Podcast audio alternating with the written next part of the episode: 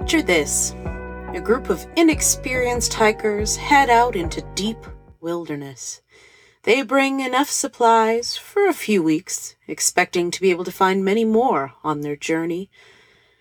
Only these hikers get lost, and before long are getting hungry. So hungry that they begin to pull off the only flora around in the hopes that it is somewhat edible. They push on. One falls in the river, nearly succumbing to hypothermia. Another almost loses their foot. The group splits up, with some going to wander the forest for help, some going back to their original campsite to see if any food was left behind, and some left behind to take care of those too weak to go any further. Oh, and that last group also has to deal with a murderer. Sounds like it could be the plot to many horror movies or books, doesn't it? Except here at Canadian Disasters, we deal with history, not fiction. As crazy as that plot I just described to you might sound, it did unfortunately happen. And what's more, the man who led that expedition is a name most of you might be familiar with Sir John Franklin. Yes, the same John Franklin who took two ships in 1845, sailed off to find the Northwest Passage, and was never seen again. And before some of you get all excited thinking I've somehow solved that mystery, let me make it clear. We still don't know where Franklin's body is, nor where his journals are that would give us the details of that fated final voyage. I'll cover it some day, hopefully when researchers have made more headway with the wrecks.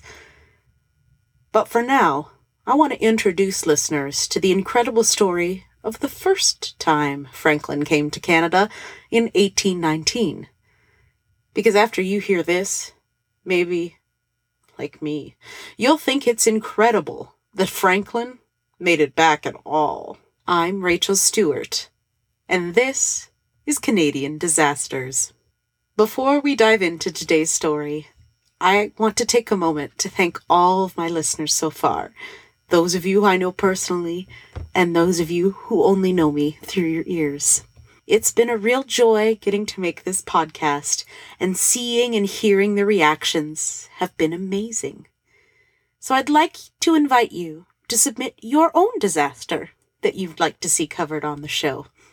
Starting this week, you can send your submissions to Canadian Disasters at gmail.com and perhaps find them on a future episode, along with a shout out, of course. But now, on to this doozy of a tale. We'll start by zooming out from Canada for a moment.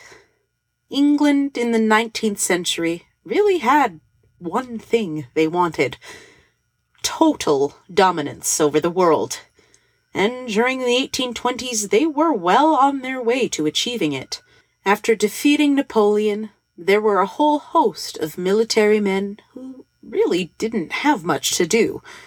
So it was decided that all these men, and yes, of course, they were all men back at the time, should be put to some sort of use. And that use? Exploration. What better way to conquer the world than by mapping and claiming every square inch of it. And in many ways, the English Navy was suited to this. They had been mapping the coastlines of regions they were exploring for many decades by that point. But now the time was approaching where they needed to understand the interiors, the vast terra incognitas of the new lands they felt they owned. One such place was Canada, though it wasn't known by that name during this time. In his journals, Franklin continues to write about the new lands he was seeing as just America. The region around Hudson's Bay was known as Rupert's Land, the territory and trapping lands of the Hudson's Bay Company. The areas beyond this were unknown to most Europeans. And indeed, unless it was part of their traditional territories, most of the indigenous nations within Canada weren't entirely sure of what lay beyond. In 1771, English explorer Samuel Hearne set out with a group of indigenous people in the hopes of finding great copper reserves along what the Inuit had named the Kugluktuk. Hearne called it the Coppermine River. He followed this river all the way to where it emptied out into the ocean. Hearne, using his broken and battered instruments, wrote down what he believed to be the latitudinal coordinates of where the river emptied, and returned back to Churchill, where he was stationed. By 1818, men in the English Admiralty who had never set foot anywhere near North America decided that there was no way Hearne's coordinates could be correct. They were simply too high up on the map. So, Second Secretary to the Admiralty, Sir John Barrow, decided it was high time to mount another expedition to see if Hearne was in fact wrong. As per usual, there's some issues with this plan. The Admiralty didn't have a lot of money. In fact, they had precious little money to donate to this exploratory feat. So who could Barrow get to pay for it? Well, the Hudson's Bay Company, right? Surely they would want to know what was around their own land. And bonus for HBC and the English, if they could stop the pesky Russians, the words of their time, not mine, from expanding eastwards from their Alaskan bases, so much the better. In theory, the HBC plan was a good one. They'd been the ones to send Hearne in the first place. But the Hudson's Bay Company really didn't give a hoot about plotting landscapes or locations. The main reason they'd sent Hearne in the first place was to get their hands on yet another finite resource in Canada, namely copper. Oh, and that didn't work out so well, so they abandoned the project. Now, the other issue, one that the head honchos of the Hudson's Bay Company, comfortably ensconced in their headquarters in London, England, were not so familiar with, is that Rupert's Land was in the middle of a war. To counteract the literal monopoly that the British government gave the Hudson's Bay Company, the Northwest Company formed between French and Highland Scottish groups in 1779. During the first two decades of the 19th century, the two companies had been battling it out for supremacy in the Canadian wilderness. Now, Second Secretary Barrow was an astute man, and so he decided that whomever he chose to lead his expedition would need to look for aid from the Northwest Company, too. Because, of course, in his estimation, the Northwest Company would also want to help such a worthy and noble cause. So, with those things planned out, Barrow set his sights on finding someone who could lead his venture. And it seemed he was looking for two factors. Number one, I kid you not here, uh, someone who could use a compass, and someone who had spent some time, any time really, in a cold climate. Surprisingly, the list was actually not that long. To the shock of everyone, including the person he did choose, Barrow went with John Franklin. Now, on paper, Franklin was an excellent choice. He'd been in the Navy since 1796, having fought in the Napoleonic Wars, particularly the Battle of Copenhagen. He'd had experience in mapping coastlines since he was a midshipman aboard the HMS Investigator when it circumnavigated Australia. Franklin had sailed in the South China Sea, and he'd even been a part of the Battle of New Orleans during the War of 1812. Most importantly, in 1818 he had captained the HMS Trent during a voyage to Svalbard deep in the European Arctic. So here was a man who had the naval resume, but as a person? See, Franklin was known as a stickler for rules, a hugely devout Christian, and a man who loved his creature comforts. Before setting off on the Coppermine expedition, Franklin had never had to walk more than a few leisurely kilometers. He had circulation problems that left his fingers and toes perpetually cold, even at home in England. He insisted on eating his meals on china, and he often stopped to take tea whenever he felt like it. Franklin had no hunting skills, no linguistic knowledge, and he didn't seem particularly interested in learning much about the indigenous peoples he was about to encounter.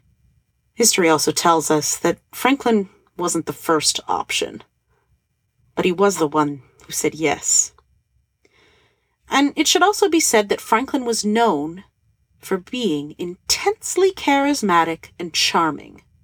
This would definitely come in handy when he got back to England. Franklin wasn't about to go on this journey alone. The Navy assigned four other Englishmen to the task. Dr. Richardson was the medical personnel of the team, even though Dr. Richardson really wanted to learn all about the flora and fauna of the region. Robert Hood and George Back joined on as midshipmen, but both men were artists who were called upon to make renderings of any and all places they were to visit. John Hepburn rounded out the British party as an able bodied seaman. Back and Hepburn had both traveled with Franklin's ship up to Svalbard. Richardson and Hood were new to the group. Before they set off in 1819, Franklin took the time to go and visit renowned polar explorer Sir Alexander Mackenzie. At the meeting, Mackenzie gave Franklin advice. What advice exactly Franklin never bothered to write down, or perhaps even follow. On the 23rd of May, 1819, the Coppermine expedition set off from London aboard the HBC ship Prince of Wales. They were accompanied by two smaller ships, the Wear and the Eddystone. They were sharing these ships with workers and goods destined for the HBC forts.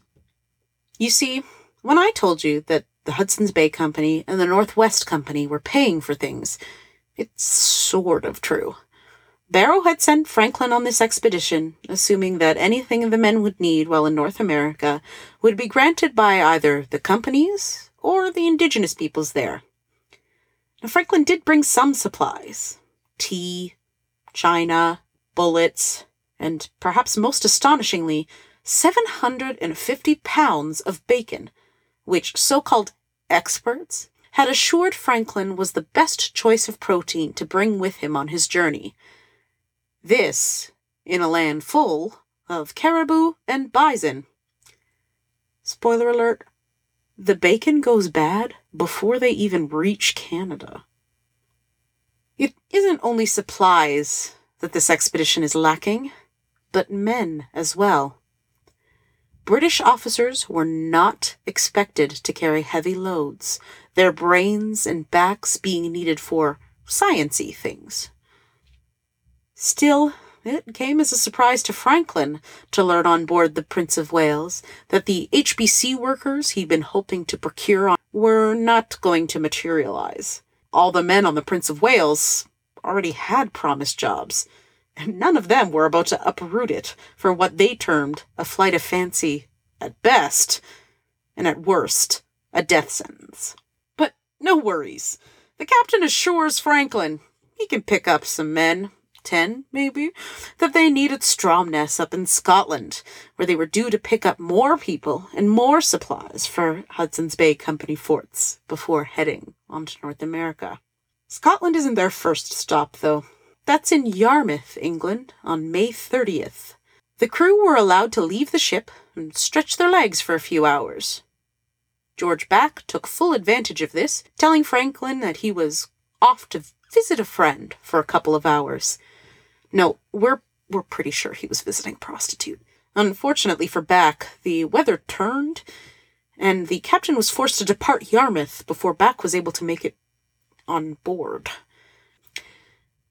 No, Franklin was able to get a message to shore, asking Back to take a coach and meet them at Stromness. Now, had he had the money, Back could have actually hired a smaller boat to take him the 500 meters out to sea because he could still see the ship from where he was on land. But Back wasn't being paid until the expedition was done. So what followed for him was nine days of bumpy carriage rides and a horrific sailing across the Pentland Firth to reach the rest of his crew. Uh, he was fine. At one point, he got into a drinking competition with two men in Inverness, uh, one of whom turned out to be a local lord, and the lord invited him to come back to his place for breakfast and meet his daughter. and apparently this daughter was so pretty that she fueled his thoughts during the long winter nights to come. She was thirteen. Meanwhile, aboard the Prince of Wales, things went smoothly until they reached Stromness. There, Franklin got off the ship and spoke to the HBC agent locally there, demanding ten strong men for his expedition. The agent laughed at him and then apologized. The Orkneys, where Stromness is located, were undergoing a period of economic boom. The herring industry had recently exploded. So, where before it was actually an upgrade to go work in the frigid forts along Hudson's Bay, it was now way better to actually stay home. This was not what Franklin wanted to hear. The agent promised he'd put feelers out and see what response they got. And eventually they did actually get four men to agree. But even then, these clever Scotsmen put in a clause that allowed them to leave the expedition at Fort Chipewyan and return to York Factory, thus saving themselves from the hardest part of the expedition, and also saving their lives. As they waited for Back, another boon happened. A Moravian vessel was docked nearby. The Nain was full of missionaries who had been spending seasons in Labrador.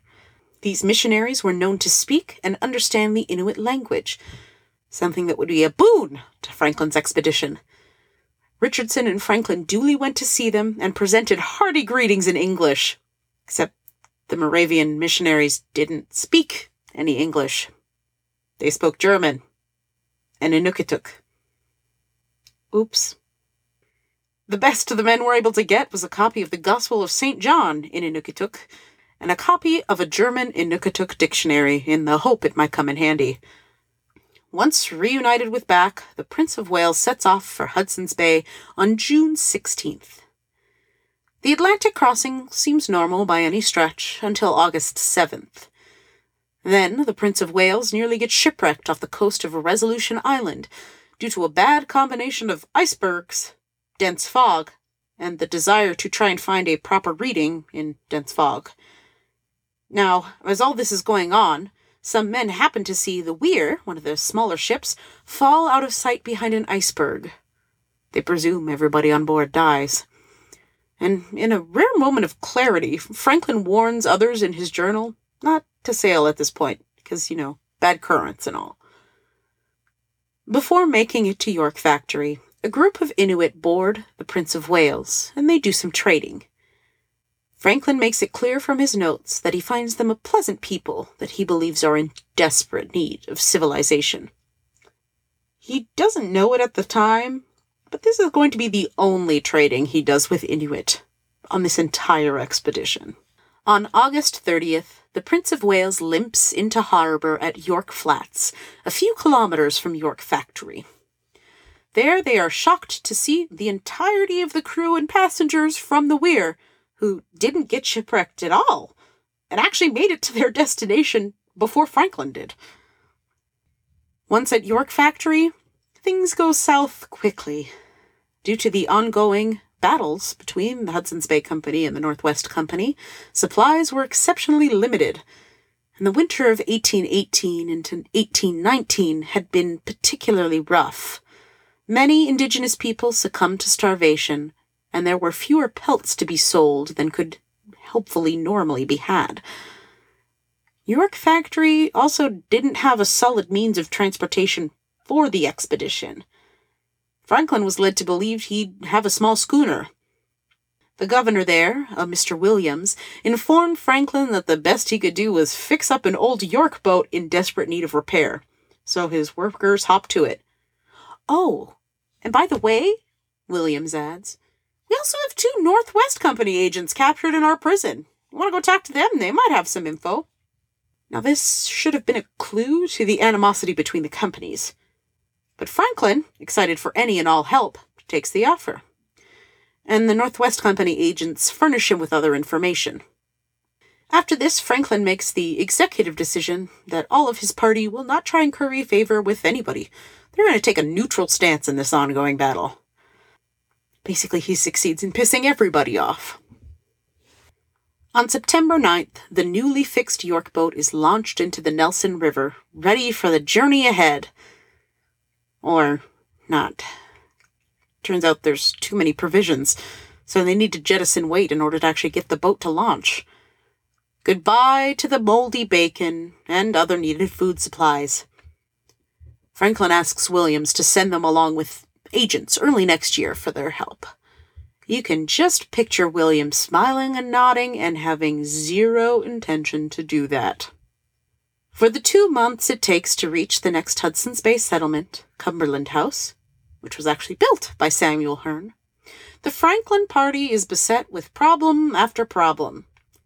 They have to jettison yet more supplies because the boat is still too heavy. Franklin falls into a river after slipping on some mud, and he nearly drowns. He's found hours later, clinging to a branch and rescued. Smaller parties of voyageurs are using the same portage routes as the Franklin party, and he repeatedly asks them for help in moving their boat or in carrying their supplies. All say, no way. At one point, Governor Williams also overtakes him, and he's shrugging his shoulders as he goes by. The snows come early, but this can sometimes be a blessing. Despite packing china, nobody thought to pack tents, so all the men were sleeping under firs, direct to the night sky with pine boughs beneath them. So at least when it snowed, it provided some additional insulation. The men arrive at Cumberland House on October 23rd, 1819.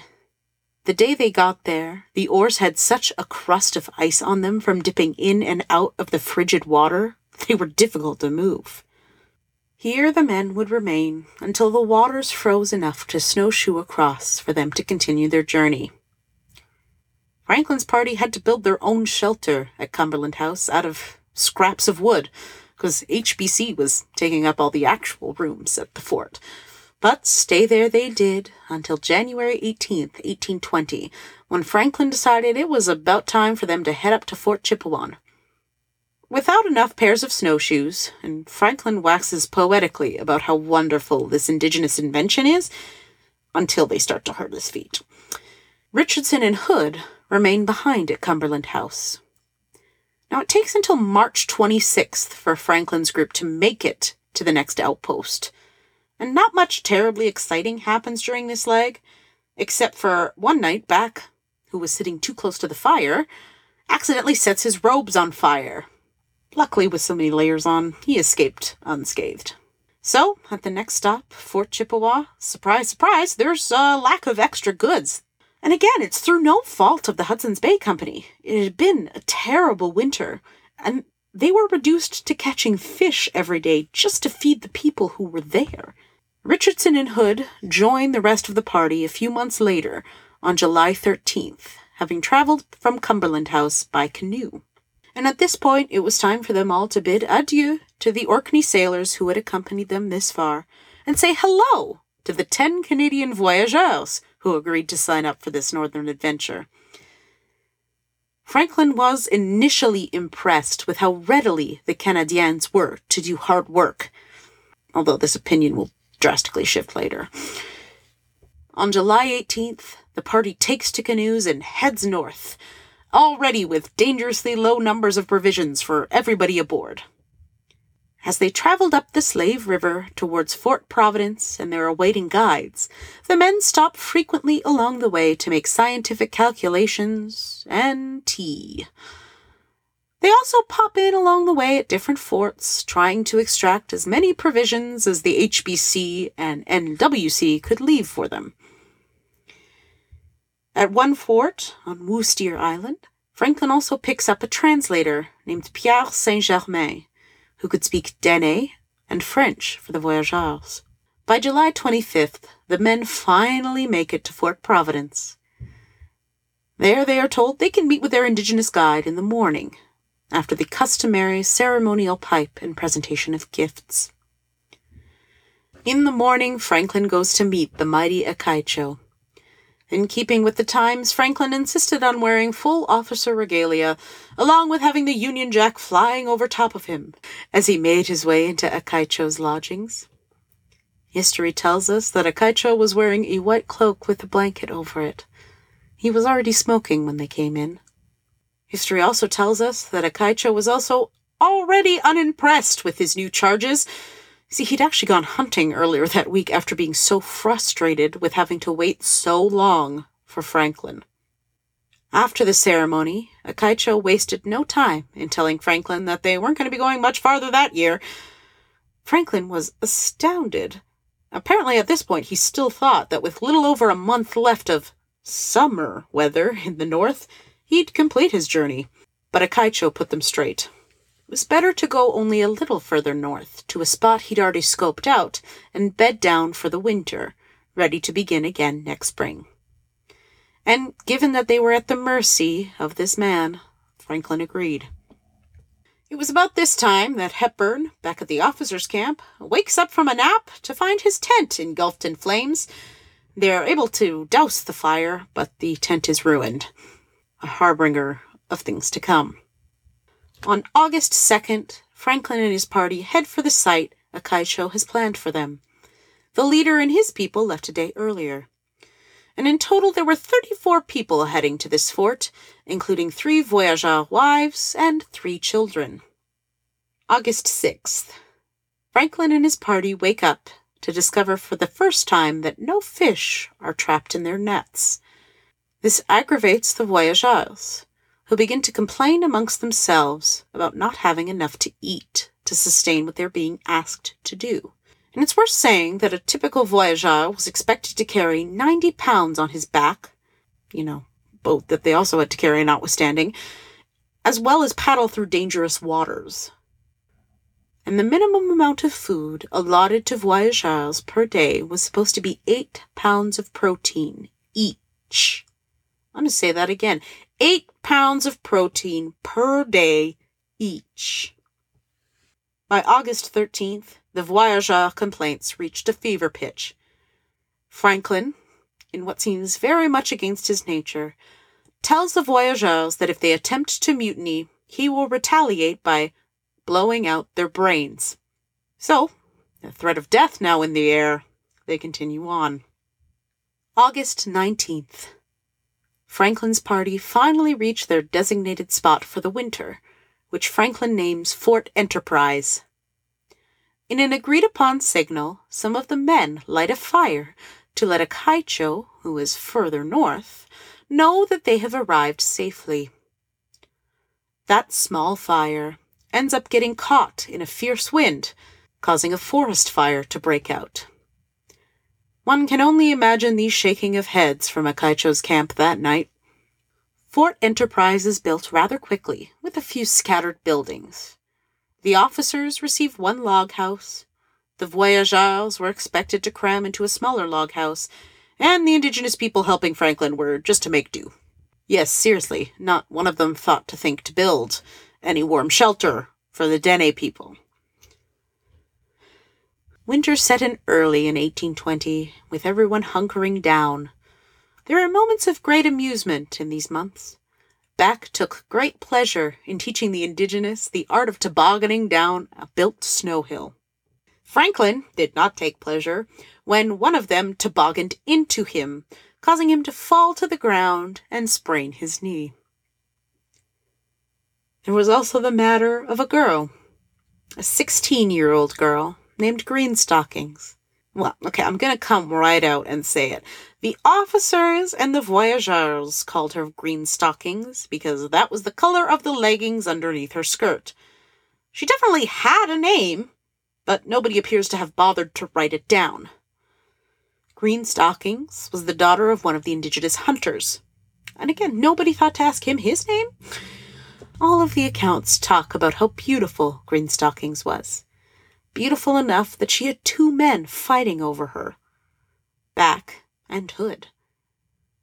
This fake love triangle ended up with the two men attempting to engage in a duel. Now, luckily, Hepburn had the foresight to see that Back and Hood were going to attempt to kill each other over a girl who legally couldn't give her consent, and he removed the gunpowder from each of their rifles. So it ended up being a good thing that Back was sent all the way to Fort Providence and then to Fort Chipewyan to check on how the rest of the supplies were coming along. After an almost thousand mile round trip journey, the answer to that question was not good. I'm going to give a quick aside here. Uh, I found this part really fascinating as I was researching. So, anybody who spends extended periods of time in the snow can tell you that it starts to hurt your eyes after a while, all that white. Now, Inuit and indigenous peoples have been using snow goggles to combat this for hundreds, if not thousands, of years. But Franklin's men, on the other hand, they just straight up put drops of morphine in their eyes. And apparently it sort of worked, but you couldn't really see because there's morphine in your eyes. What a waste of morphine! I digress. All in all, Fort Enterprise was a good place to put down roots for the winter. Was about halfway between the mouth of the Coppermine and the current city of Yellowknife. After a long winter, the expedition set out on June 4, 1821. The party headed first for Point Lake, where Akaitcho had wintered, before making their way north with his group as well. They were aiming for the Coppermine River and getting ready to traverse its waters. Here, they believed, would be where Akaitcho's expertise would prove invaluable. Now, they were wrong because Akaitcho didn't actually know how to get to the Arctic Ocean, having never been there himself. He was making educated guesses, so sometimes he would say it was super close, and then the next day it would change to, ooh, we are quite far away. And the voyageurs were getting antsy. On July 18th, having sent their Inuit interpreters ahead, Franklin's party makes landing at a place known as Bloody Falls, only a few kilometers from the mouth of the Coppermine River. It is known as Bloody Falls because of a massacre. With Samuel Hearne watching, Dene attacked Inuit they were unfamiliar with, leading to over 50 deaths, and the name Bloody Falls.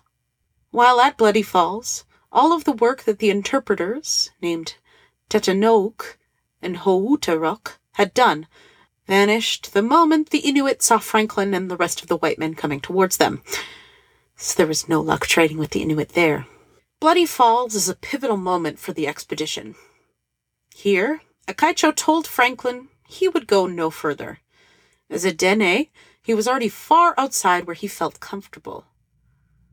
Akaitcho also knew that for Franklin to go any farther was almost certainly death.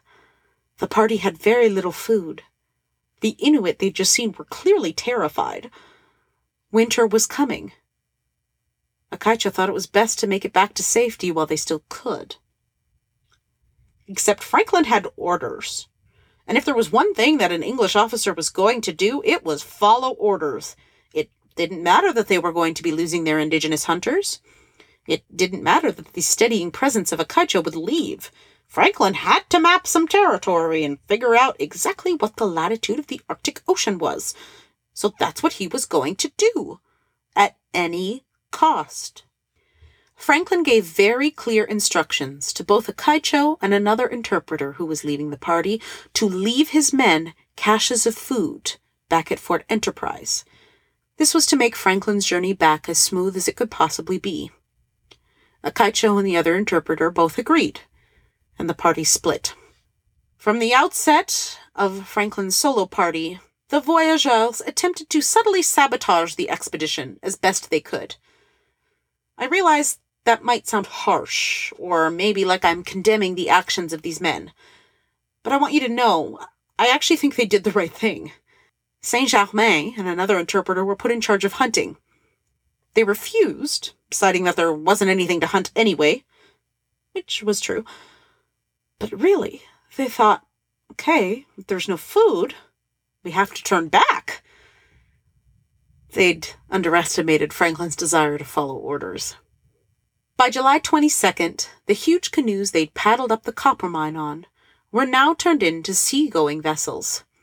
This terrified most of the voyageurs who had never actually been on an ocean before. Franklin had no time for fear and told them to keep paddling and steering so that he could map the coastline. And all told, he did actually manage to get about 500 kilometers mapped in a month. But on August 22nd, Franklin had decided that the time had come to turn around. So that's what he named the spot where they stopped. It's still called Point Turnaround. Franklin listed six reasons for turning around at that point. They are as follows. Number one, the want of food. Number two, badness of the canoes. Number three, the advanced state of the season. Number four, the impossibility of reaching Hudson's Bay. Because, yeah, at one point they honestly thought that that would just be feasible, that they'd map some coastline and make it back down to Hudson's Bay. Number five, the long journey back. And number six, the dissatisfaction of the men. Now, having decided to turn around, Franklin then spent another five days at Point Turnaround, wasting precious resources in the hopes that another English expedition that was a, sort of around the area trying to find the Northwest Passage would magically appear and save them. It did not.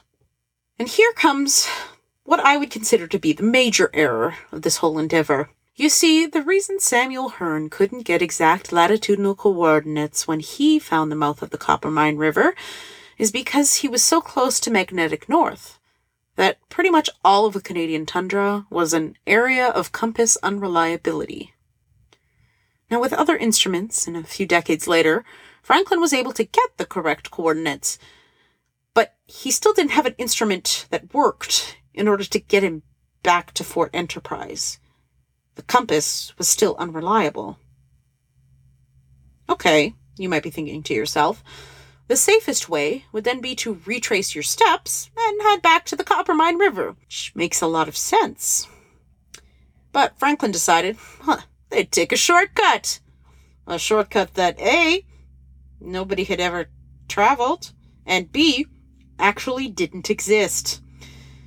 You see, at that time, most of the eastern Northwest Territories and Nunavut were labeled on the map as a blank space called Barren Lands. You know what lives in barren lands? Pretty much nothing. But, nope, that's where Franklin decided they'd go. And the voyageurs had just about had it at that point. By the time the pemmican ran out on September 4th, which was their last reliable source of food, these poor men had been carrying their 90 pounds day in and day out on little to no sustenance. Is it any wonder then that some of them dropped one of the canoes? It's pretty likely to be that they literally couldn't carry it anymore.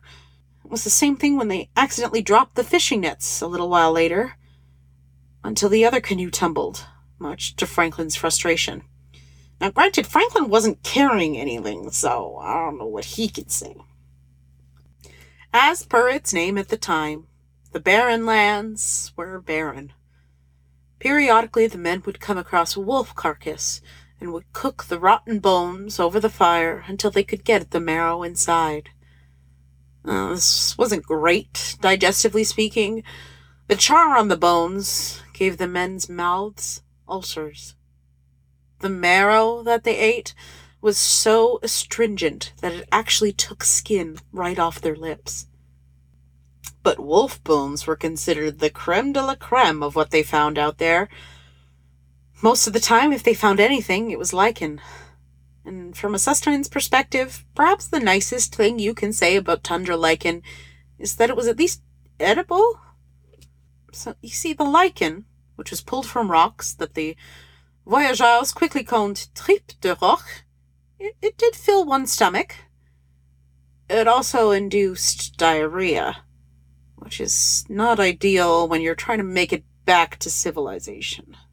By September 26th, by some miracle, the men accidentally found themselves back at the Coppermine River.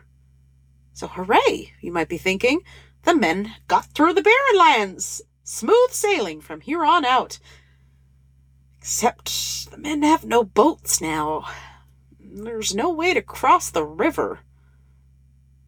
The men end up spending a week on the shores of the Coppermine, trying to figure out how to get across.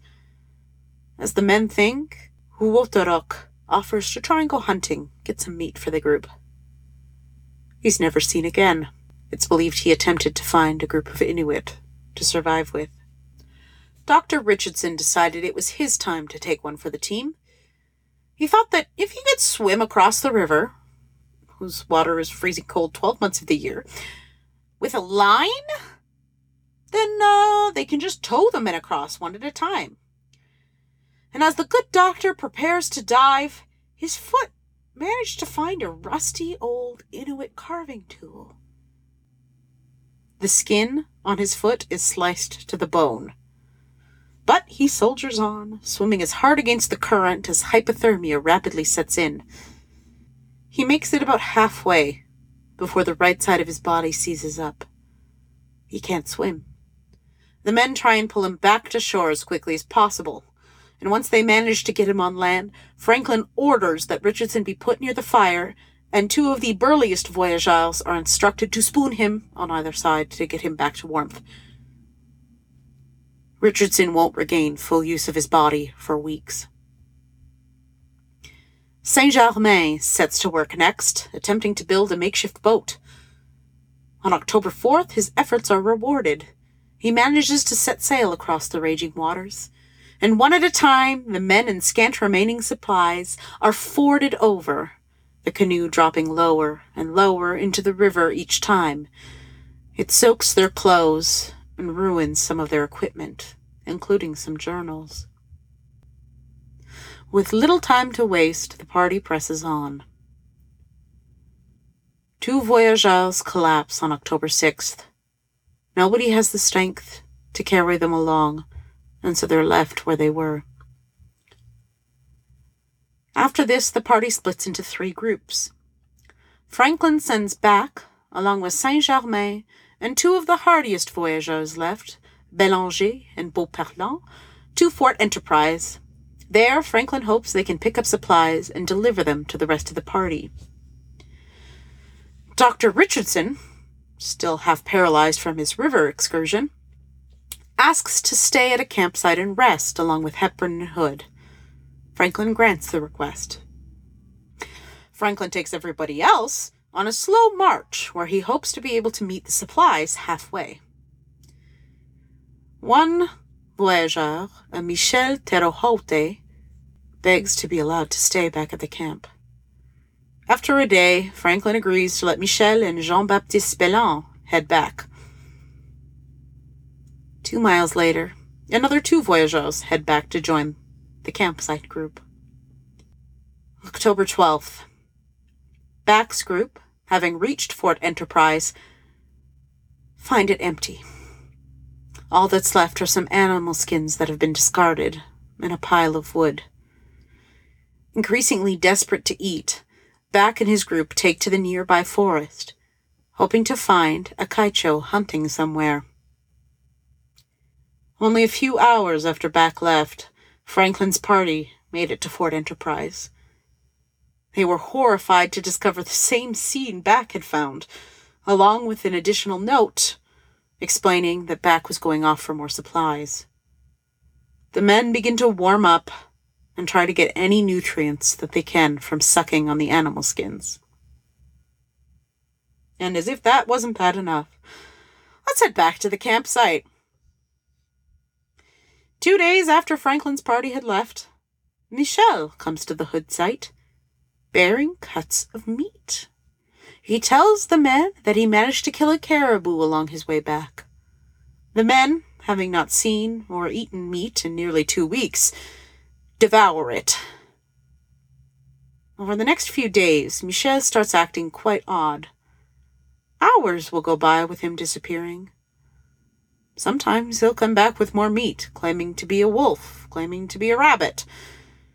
The doctor notes that none of this tastes like any meat he's had before. Michel is also erratic, talking to himself and just generally acting odd. At one point, when Hepburn suggests that he should try hunting, Michel's response is to tell Hepburn that there's nothing to hunt, so they'd better just kill and eat him. Is not a happy thought. On October 20th, Michel, paranoid, and Hood, worn out, reading his scriptures, are left close together by the campsite as Richardson and Hepburn go for a short walk to find more tripe de roche a shot rings out. Richardson and Hepburn rush back to the campsite to find Hood with a gunshot wound in the back of his head. Michel claims Hood shot himself. The other two remain convinced that Michel shot Hood. Two days later, at the first opportunity to speak alone, Richardson and Hepburn resolve to do away with Michel to protect themselves. Later that afternoon, Richardson kills him with a shot to the head. It's believed that the mysterious meat Michel brought the men was in fact the remains of the voyageurs who had elected to go back with him. But little is known about what actually happened out there, because cannibalism is a big no no in pretty much every circle imaginable around the world, and certainly unimaginable in an Admiralty report. Things aren't going much better with the other groups at this point. Beauparlant freezes to death. Belanger gets tasked by Back to bring another message to Franklin, and on his way back to Fort Enterprise, Belanger manages to fall into some rapids for the third time, and he needs to be treated as best as possible for hypothermia once he reaches Franklin. Now, Franklin's group have already eaten their extra leather shoes, sucking on the skins for sustenance, and having done the skins that have left behind, they're just slowly waiting to die. By the time Richardson and Hepburn make it to Fort Enterprise, the men there can barely do more than blink at them and make some pained moans. Richardson actually asks everybody to try and sound a little happier because he feels like he just entered a tomb. Now, once they arrive, everybody does perk up because Hepburn manages to shoot a partridge, so all the men eat a piece of meat for the first time in a month. Three days later, with no more meat, two more voyageurs die from starvation. Incredibly, Back and the rest of his team actually do find Akaitcho on November 4th. Akaitcho was floored to see Back, who angrily demanded to know where the cache of food they were promised was. The indigenous leader apologizes, telling Back that three of his best hunters drowned in the lake that summer while they were fishing, and so they couldn't actually give any extra meat away. Plus, Akaitcho tells them, he honestly thought Franklin and the whole party were going to die, so he didn't see the point of putting any extra food away. But never one to be rude, Akaitcho refuses to let anybody suffer so he sent some of his men with food to Fort Enterprise. Those hunters arrived on November 7th. The records tell us the indigenous men wept at the pitiful sight of the party, who by that point were just piling bodies in the corner. So, all told, of the party of 22 that actually set out for the Coppermine River after Fort Enterprise a few months earlier, 11 of them had died. And perhaps the worst statistic is that of the 15 voyageurs that signed on with the expedition, only five survived. No doubt because the voyageurs were the ones doing all the heavy lifting. All the men were nursed slowly back to health that winter. The indigenous peoples helped them immensely in regaining their strength. By July 14th, 1822, the remaining party members reached York Factory. Then they prepared to sail home to England. By this time, through the Voyageur Information Pipeline, both the Hudson's Bay Company and the Northwest Company knew what a complete and utter disaster the Coppermine expedition had been. Blame was placed squarely on Franklin and his inability to plan correctly. But back in England, Franklin was being regarded as a hero. His journals, which he'd borrowed heavily from the other party members, were an instant bestseller. Everybody wanted to hear all about the man who ate his boots, as though this tenacity in the face of hunger was to be applauded. And that same statistic I gave about the voyageurs dying in higher numbers, the Admiralty actually used that to prove their superiority. Obviously, their British officers didn't succumb to hunger because they were made of stronger stuff. So let the collective eye rolling begin. Somewhere between the cannibalism, the lack of good leadership, and the inability to properly praise the indigenous peoples, you would think that Franklin was destined for a cushy desk job for the rest of his life. But uh, no, only a couple of years later, the Admiralty actually sent him back to Canada to map yet more coastline Now, at least that time wasn't quite as bad. And they learned from some of their mistakes. This time, Franklin took comfortable coaches and some ships all the way to Cumberland House. He also packed a lot more supplies. Now, unbelievably, Tatanoke, the Inuit translator, actually acted as a translator for Franklin again. And he's credited with most of the success for Franklin's second expedition. Over 20 years later, the Admiralty decided to try once more for that elusive Northwest Passage. They sent Franklin off with the Erebus and Terror. Well, like I said, we still don't know exactly what happened to that expedition. But we do know that Franklin still believed that the Inuit were a less civilized race by the time he went in the 1840s. So it's pretty clear he continued to not listen to the advice of local peoples. But as I said, that's a disaster for another day. I'm Rachel Stewart, and this has been Canadian Disasters True North Strong and Destructive.